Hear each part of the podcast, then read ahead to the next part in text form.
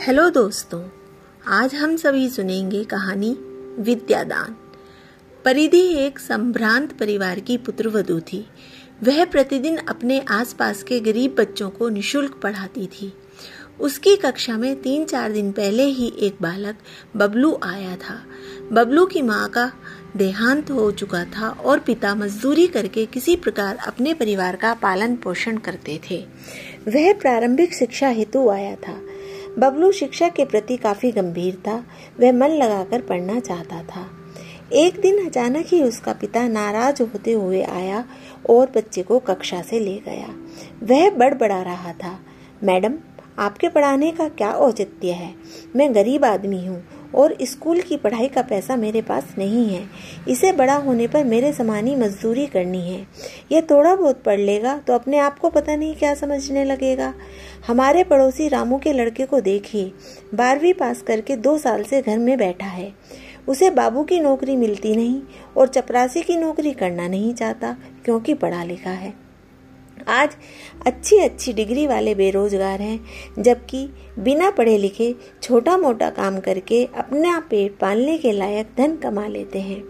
आप तो इन बच्चों को इकट्ठा करके बड़े बड़े अखबारों में अपनी फ़ोटो छपवाकर समाज सेविका कहलाएँगी, परंतु मुझे इससे क्या लाभ? इतना कहते हुए परिधि की समझाइश के बाद भी बच्चे को लेकर चला गया। एक महीने के बाद एक दिन वह बच्चे को वापस लेकर आया।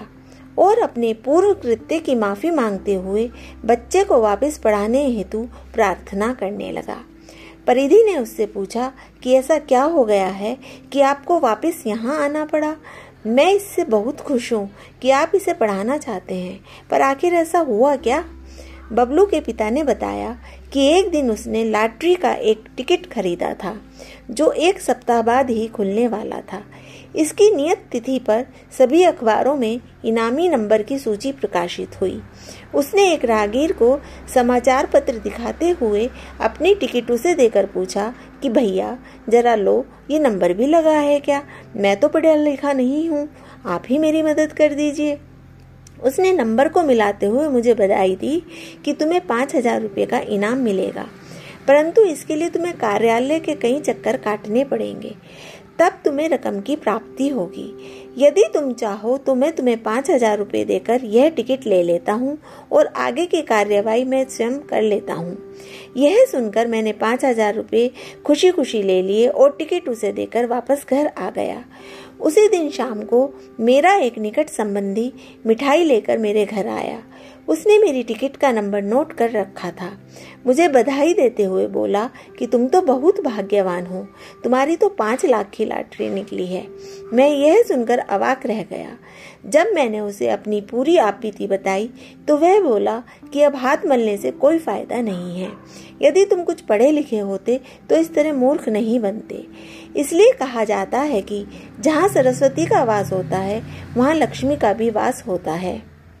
यह कहकर वह दुखी मन से वापस चला गया। मैं रात भर सो न सका और अपने आप को कचोटता हुआ सोचता रहा कि बबलू को शिक्षा से वंचित रखकर मैं उसके भविष्य के साथ खिलवाड़ कर रहा हूँ। मैंने सुबह होते होते निश्चय कर लिया था कि इसको तुरंत आपके पास लाकर अपने पूर्व कृत्य की माफ़ी मांगकर आपसे अनुरोध करूँगा कि आप इसको जितना पढ़ा सकती हैं पढ़ा दें। उसके आगे भी मैं किसी भी प्रकार से जहाँ तक संभव होगा, वहाँ तक इसे पढ़ाऊँगा। परिधि ने उसे वापस अपनी कक्षा में ले लिया और मन लगाकर पढ़ाई करने लगा। बीस वर्ष उपरांत एक दिन परिधि ट्रेन से मुंबई जा रही थी। रास्ते में टिकट निरीक्षक आया तो उसे देखते ही उसके चरण स्पर्श करके बोला, माँ, आप कैसी हैं? परिधि हतप्रद थी कि ये कौन है और ऐसा क्यों पूछ रहा है। तभी उसने कहा कि आप भूल रही हैं। मैं वही बबलू हूँ जिसे आप प्रारंभिक शिक्षा देकर बहुत अच्छा काम किया था। जिससे उत्साहित होकर पिताजी के अथक प्रयासों से उस शिक्षा प्राप्त करके आज रेलवे में टिकट निरीक्षक के रूप में कार्यरत हूँ। परिधि ने उसे आशीर्वाद दिया और मुस्कुराकर देखती रही। उसके चेहरे पर विद्यादान के सुखद परिणाम के भाव आत्मसंतुष्टि के रूप में झलक रहे थे। तो दोस्तों, इस कहानी से हमें शिक्षा मिलती है कि विद्यादान सबसे बड़ा दान है। हमें कभी भी अपने इस कार्य से पीछा नहीं हटना चाहिए। और विद्या का हमारे जीवन में बहुत महत्व है। कितनी भी कठिनाइयाँ आए, किंतु हमें विद्या अवश्य प्राप्त करनी चाहिए। तो मित्रों, अगर आपको मेरी कहानी अच्छी लगी है तो मेरा पॉडकास्ट सुनते रहिए। धन्यवाद।